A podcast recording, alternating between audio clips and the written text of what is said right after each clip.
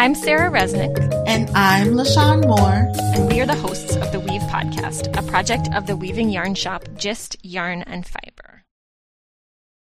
Hello. I hope all is well. Welcome to episode 91 of the Weave Podcast. This week on the podcast, I'm speaking with Heidi of Early Futures. Heidi is an archivist and practitioner of earth pigments that she extracts from landscapes mostly in the western United States. Her pigments can be used for an array of making mediums, such as in an art practice or for their healing medicinal properties. I am especially excited to have her on the podcast because she offers a unique perspective in the realm of nature, making, and spirituality. I'm incredibly excited to learn about the historical significance and science behind her work. Hey, Heidi, welcome to the podcast. Thank you for joining us today. Hi, thanks for having me. Can you start out by introducing yourself and telling us about your background and how you began your work as an earth pigment and arts pigment archivist? Sure. Yeah, I um, I'm a, an artist practicing in the Pacific Northwest where I was born.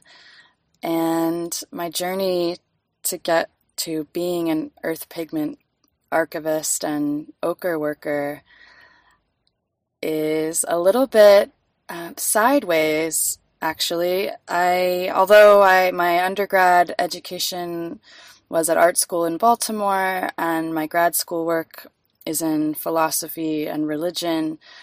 Neither of those things are what got me to the ochres per se. Um, um, my my background to getting here was actually from following dreams and visions I saw in meditation, and I was sort of, I guess, for lack of better word, maybe mandated to figure out what ochres are for and why they matter.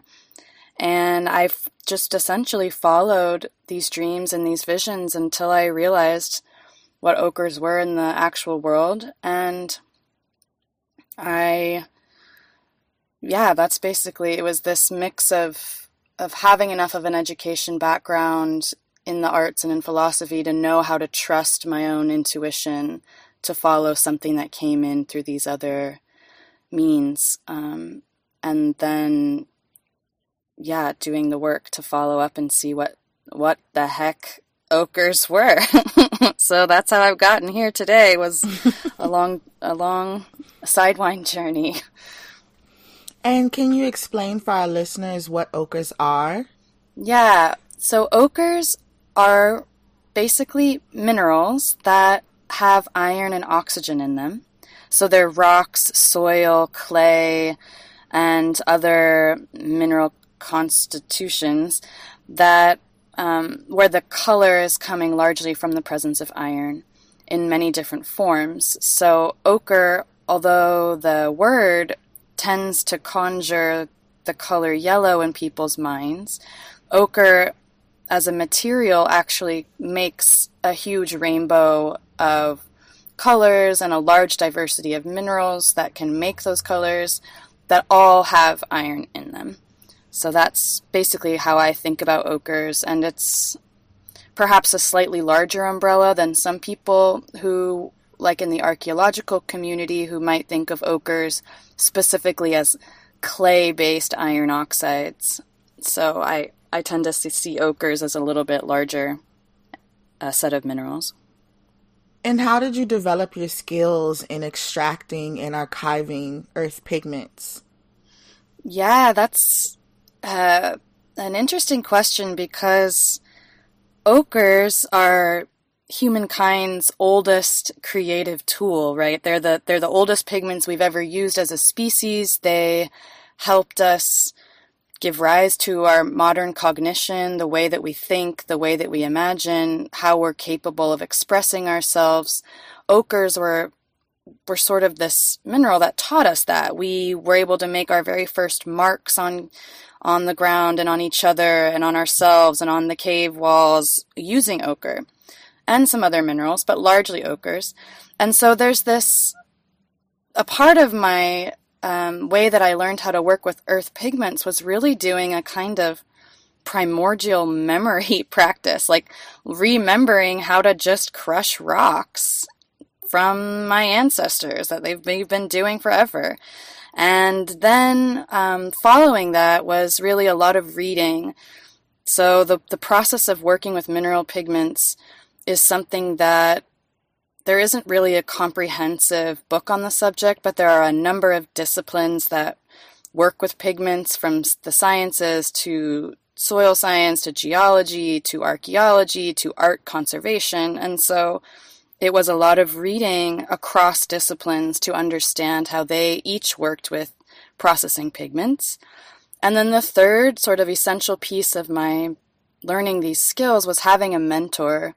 And I have a local mentor in the Pacific Northwest. She's this wonderful woman named Melanie Anchetta, and she's a bit of a rogue hermit who lives in the mountains. And she's been studying specifically the Northwest coast um, pigments. So the Haida traditions, the Lummi traditions, Coast Salish traditions, and how they sourced and used pigments here where we live. And she's been doing that for 25 years, and I sought her out to study with her. So I go to her cabin and I see her pigments, how she works with them, and I learn a lot from her now. And we we both learn from each other and exchange information. So those are the that's a really long way to answer your question. and can you place earth pigments in a historical context? For instance, the colors that you extract are beautiful and in today's sort of modern world we see a lot of representations of color both naturally and synthetically. Can you kind of talk about the history of earth pigments and the colors that you extract? Sure yeah. The, the history of earth pigments um, like i was saying it goes back to really the origins of homo sapiens we precisely because um, earth pigments are used multidisciplinarily. They're used in our art practices, and they were something we used historically for those purposes for drawing images and getting them outside of our inner lives and putting them externally, leaving a mark behind. Um, that was one of the main uses, but they are they're also physiological evolvers in such that we used earth pigments to create sunscreen and that allowed for the our migration out of parts of central and southern africa. And then we also used them as internal medicine. So in egypt actually the earliest paint recipe we have in hieroglyphics is linseed oil which is flaxseed oil hematite which is a red ochre and a few other little things like some honey and a little bit of onion. And that is almost exactly the same oil paint recipe we would use today, but they used it for an internal medicine to help um, take out toxins from the body. And in science today, you see that we are using the same iron oxides, those hematites, as nanoparticles to help us extract toxins from the body. So there's this history where humans and ochres and earth pigments have worked together um, in lots of different ways over time. So that's the history part. And what what was the other part of your question? Well, earlier in our previous conversation, you were saying something really beautiful and interesting about the color red and power, and I'm kind of wondering if you can kind of tap back into to that part of the conversation and the different reds, the example you gave about cochineal and the example you gave about um, the red that you find by crushing rocks and sure. Yes. So there's um i right. We were talking a little bit about how earth pigments have evolved into synthetic pigments now and how we've kind of lost track of some of our ability to discern color from its material source. So, a lot of times, the, a good example that I think of is the color red. We we might see like seven different kinds of red and not realize they're coming from really different material backgrounds. So you can get red from red ochre, which is this hematite iron oxide. It's non toxic, it's in fact medicinal, it has this deep ancestral tie to the planet and our origins and many other things, and including um, our blood, which I can come back to. But you can get red from red ochre, but you can also get red from chemicals. So from um, normal oil based chemical process that we make a lot of our synthetic materials out of now. You can also get reds from other minerals that are toxic. So, for example, for example, cinnabar, which is a mercury-based mineral, makes red. You can also get red from lead and arsenic and some coppers and a number of other materials that can have a different and even negative impact on the human body and mind when you're using them. And that's not even to mention the reds you can get from plants and animals and organic matter or botanicals, which in the dyeing and textile traditions is much more prevalent than the mineral based reds. But to me, there's a huge difference between a red that you get, say, from the cochineal bug and a red that you get from ochre. So with the cochineal bug, you're talking about a red that's coming from a pregnant insect, and the best reds from cochineal come from the most pregnant ones, and being killed right when they're the most pregnant. So you're dealing with this red that has a kind of sacrificial power involved in it, a feminine sacrifice that um, is important to notice and that you can also wield as part of the meaning inside of your practice when you know that about your material resources. As opposed to red that comes from iron oxide or ochre, is what I work with, that red has a history of being associated with the blood, with the core of the earth. And in fact, the iron oxide elemental nature of it is very related to the iron and the oxygen in our blood. The iron in our blood is what delivers oxygen around our bodies. So without those two things, you don't move or breathe or live at all. And it's also more deeply related to the nature and the the structure of the planet. Our our earth, the core of the earth is made of iron, just like the core of ochres, and the atmosphere of the earth is made of oxygen, just like the atmosphere of ochres. So if you think about Earth as this giant iron oxide with like a very heart or blood centered core, and humans as a kind of smaller version of that, a microcosm of that, we're these ochreous beings with blood and oxygen that are really important to us. And then if you start working with a red that's made from let's just say mud in your farm field that's made of the same thing, you're going to have a really different meaning, feeling, and connection to that color than, say, the cochineal one. They're, neither one is better than the other, I don't think, but I think if you are not aware of what the material meaning of your resources are, then you're missing a whole piece of how you might be able to influence your practice and or other people's experience of your artwork. Wow, that's really beautiful.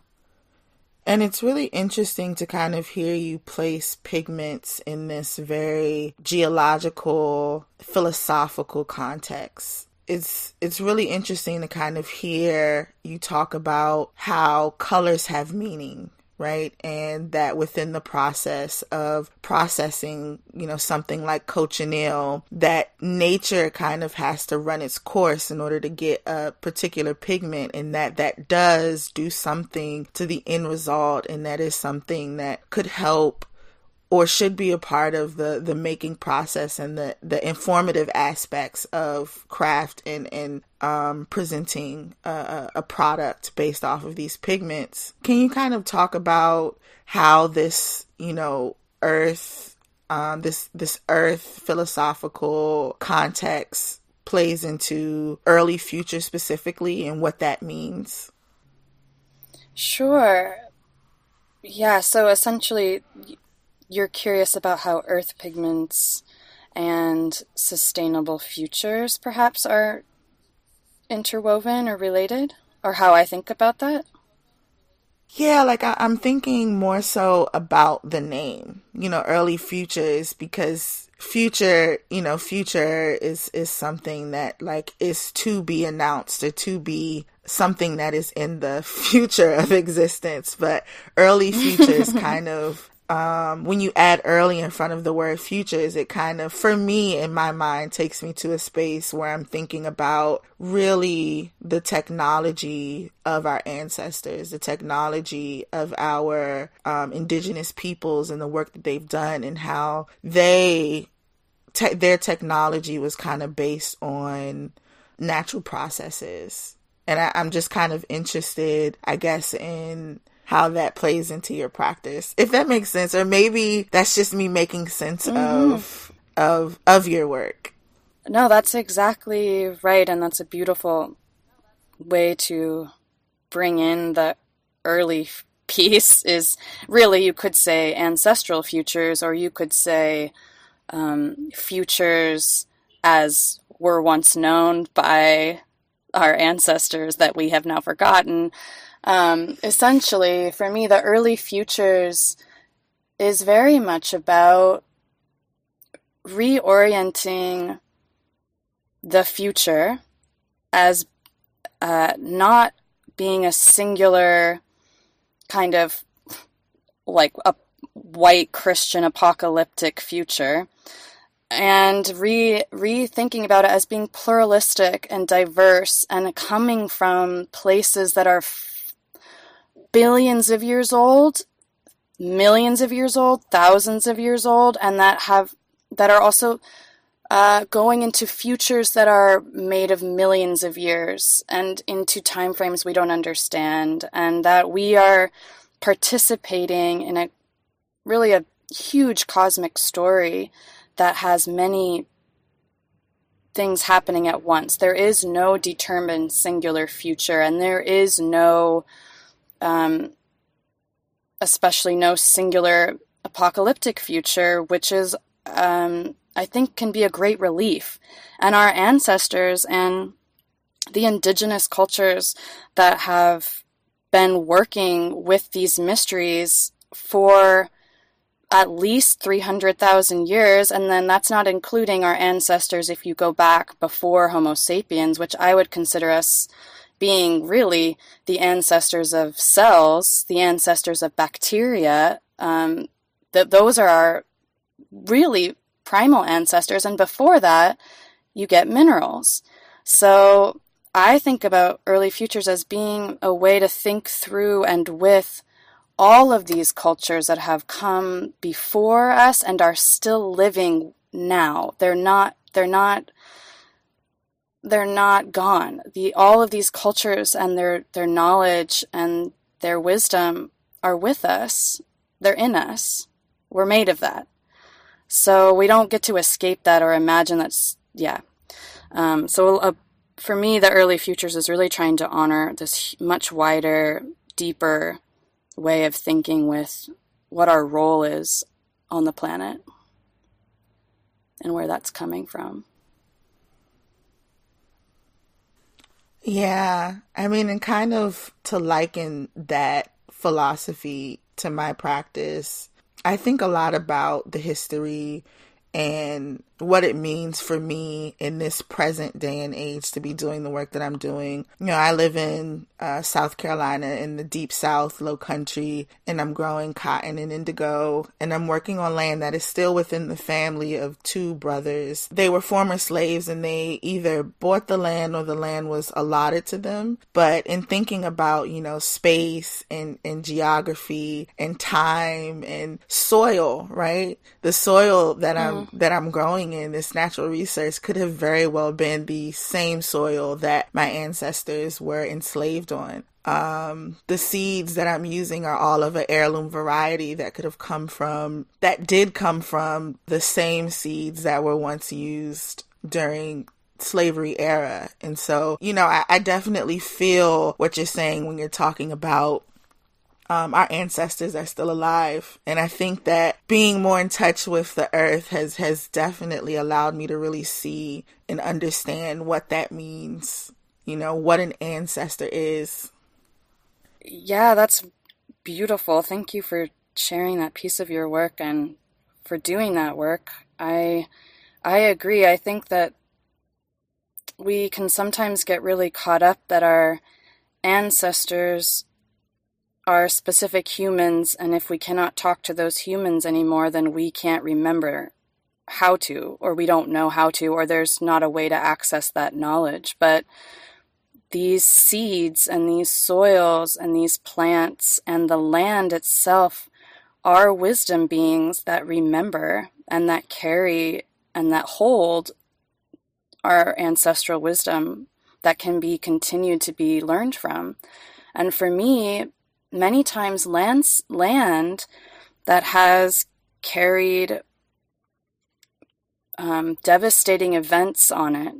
So, um, mass murders, for example, but also hold really sacred pigments at the same time. Um, and there's this way of being like, this land can teach about both of those things without losing one or the other. It's trying to say, like, there's this long term plan here. Not plan, but there's like this long term process we're all involved in that has to honor the most immediate events that have happened on this land, but also land in this larger way of being a teacher that can say, also think about the things that have happened here 100,000 years ago and how you're a part of that.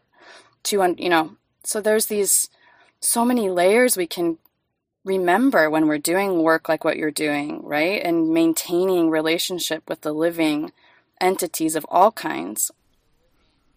Yeah, absolutely. Absolutely. And can you kind of talk about where you're located now? You're in Washington state, correct? Yeah, I live in far northern Washington, close to the Canadian border in the foothills of the Cascade Mount Baker mountain range. And Mount Baker is a volcano, and I live at the base of a little smaller mountain that's um, an, used to be an indigenous Nooksack territory that has iron pigments on it. It's one of the few mountains in Washington that is known for its iron based pigments. So I work with that land and that place in my home every day. Um, but I also work around this region generally, and I'm born of this region. My I, I was born about two hours south of where I live now, so it's it's very much my land and my place that I come from, or it's what I consider my homeland. And can you talk about your surrounding community? Um, are there other people who are doing archaeological or ochre work as well? Yeah, there are other people doing ochre research. Many of them are archaeologists, actually. Um, there, a number of them are my friends, but they they tend to work with what is called archaeological ochre, which is specifically ochres that come from archaeological sites, so they're found there. And it's only in the last five or ten years that people have really been trying to say, well, where do those ochres come from?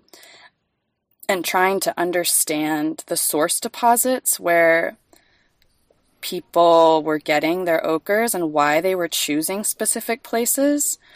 Um, and so a lot of these researchers are trying to now start making the connection between like what we were just talking about why certain lands or why these land beings why would they go and get ochre from this one particular place versus this other place? And what what were those what what about these places made people want to keep going back to them for their materials? Was it the quality of the pigment or was it was there some kind of power endowed in that place or sort of sacred power? Or was there some kind of cultural memory happening there where um, it was a place where you could where stories were told that would help us remember how to practice our relationship with our ancestors. We don't you know so there's people out there doing this kind of research but um they tend to be within their own disciplines so one of the things i'm trying to help them navigate and also my friends who are artists who are wanting to make their own pigments for their practices um,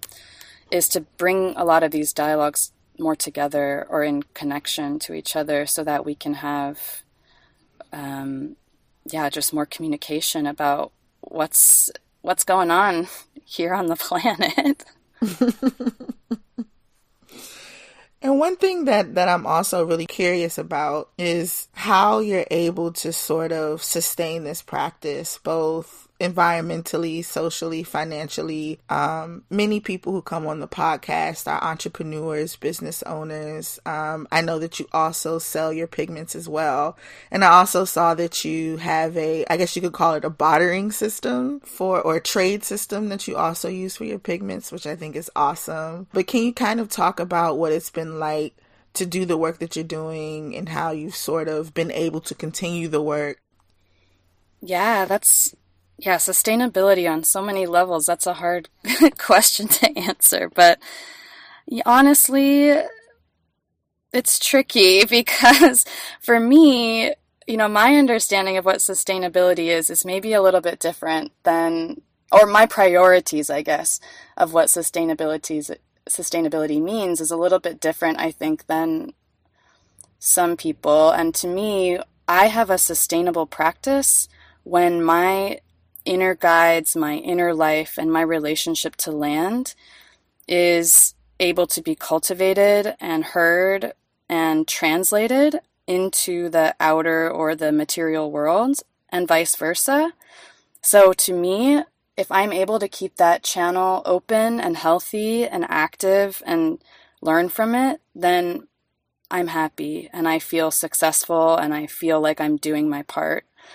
Um, which doesn't always mean that I have sustainable financial income or a sustainable like business model even. I'm really more of a I don't know, maybe akin to ancient iconographers who sort of live in this remote way, but they're trying to remain in humble contact with spirit through their materials. Like they they used the charcoal from their hearths to make black their black pigment. And like what you're doing they use the soil in their own backyards for their potentially for their pigments to paint the the ground that they would then paint angels on. And so to me there's this um, I, I want my imagination to be su- sustainable more than maybe even my physical being.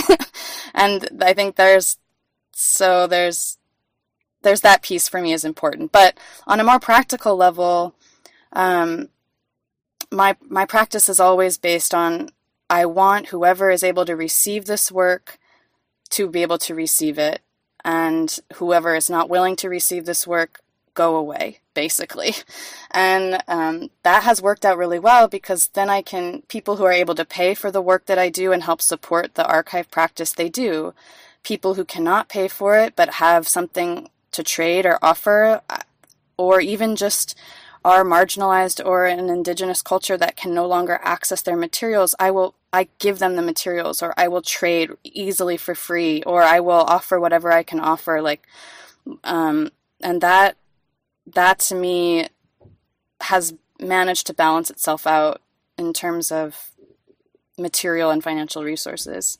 But it's, you know, living in a humble, minimal way overall.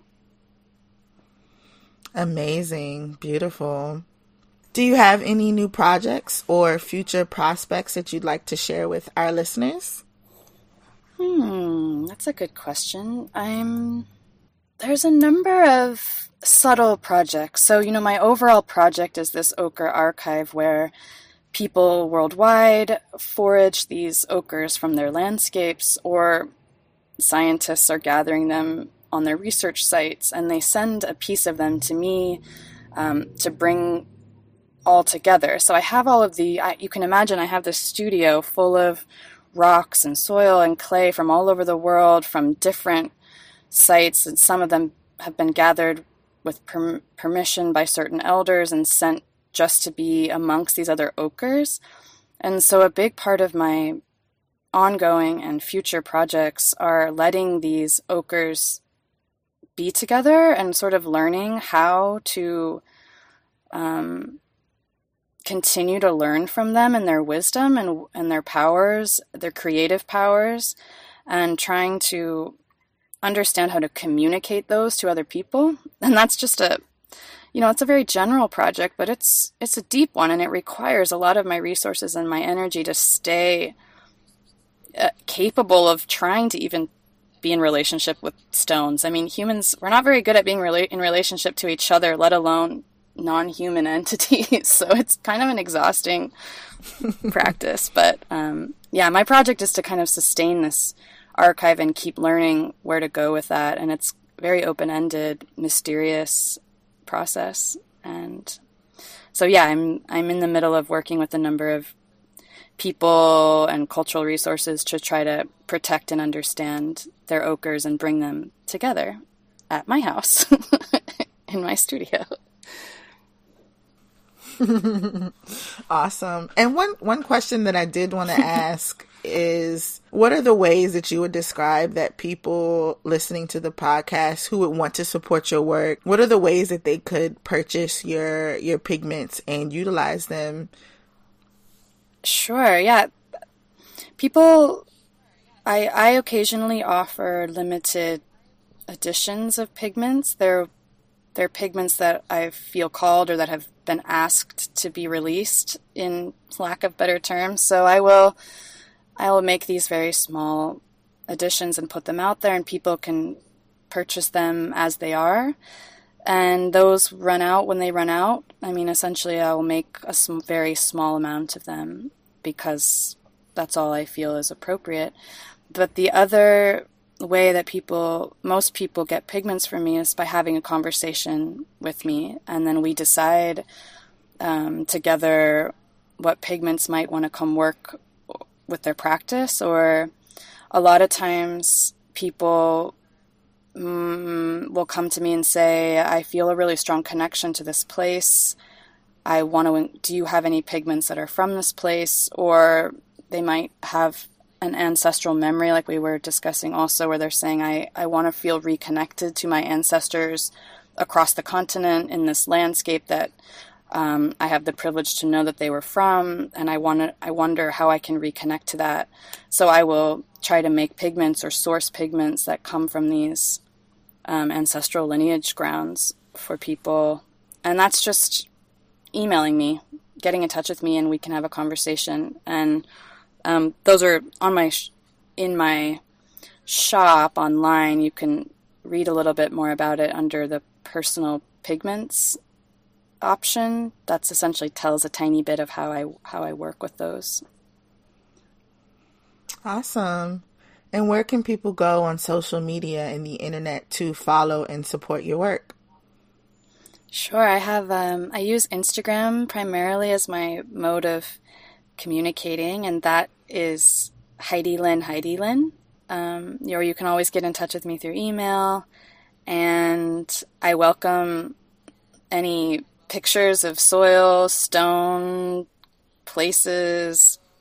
I get many, many photos during the week through DM on Instagram or through my email, and I try to respond to all of them, and um, I can help people, if they're curious about if something on their land or in their practice could be used as pigment and you're not sure, I'm happy to take a look. Um, I just am sometimes geologically slow, I like to say, in my responses because I I have a lot um, of different worlds happening. So, but I will get, I will respond to you if you want to try to learn more. I'm really trying to be a resource for people.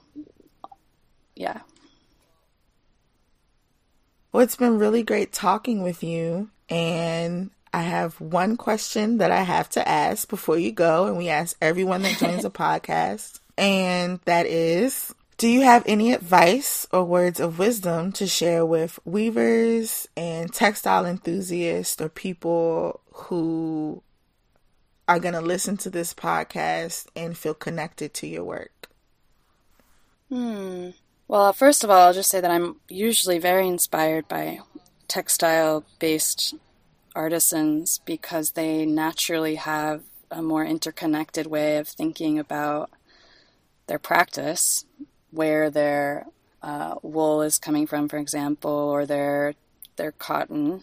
Um, and I just admire that. I think my only advice that has saved my life and my art practice is what I've I think mentioned a few times is just staying as true to my imaginal world as possible and allowing that to be as real as any other world. Like there is no nobody has a stake on what reality is. It's it's uh, up to us to determine how we want to think about what's real or not and where that can manifest in our work. And I just say I think it's important to preserve and protect the imagination as much as any other resource. So that's my advice. awesome, amazing. Thank you so much. Thank you so much. I, I wish we had more time to learn. I'd love to learn more about your practice and, and hear your stories and ask you all the same questions in return in a different way. But that's a wrap. If you're interested in seeing more of Heidi's work and to support her practice, you can find links in the show notes at www.justyarn.com slash episode 91. Next week on the podcast, I'm speaking with Jessica Sanchez of Rusted Earth Farm. Jessica is a farmer of a variety of sheep breeds that she harvests and processes into wool yarn that she uses to create her one of a kind weavings. So stay tuned for next week's fascinating episode. And until next time, happy weaving.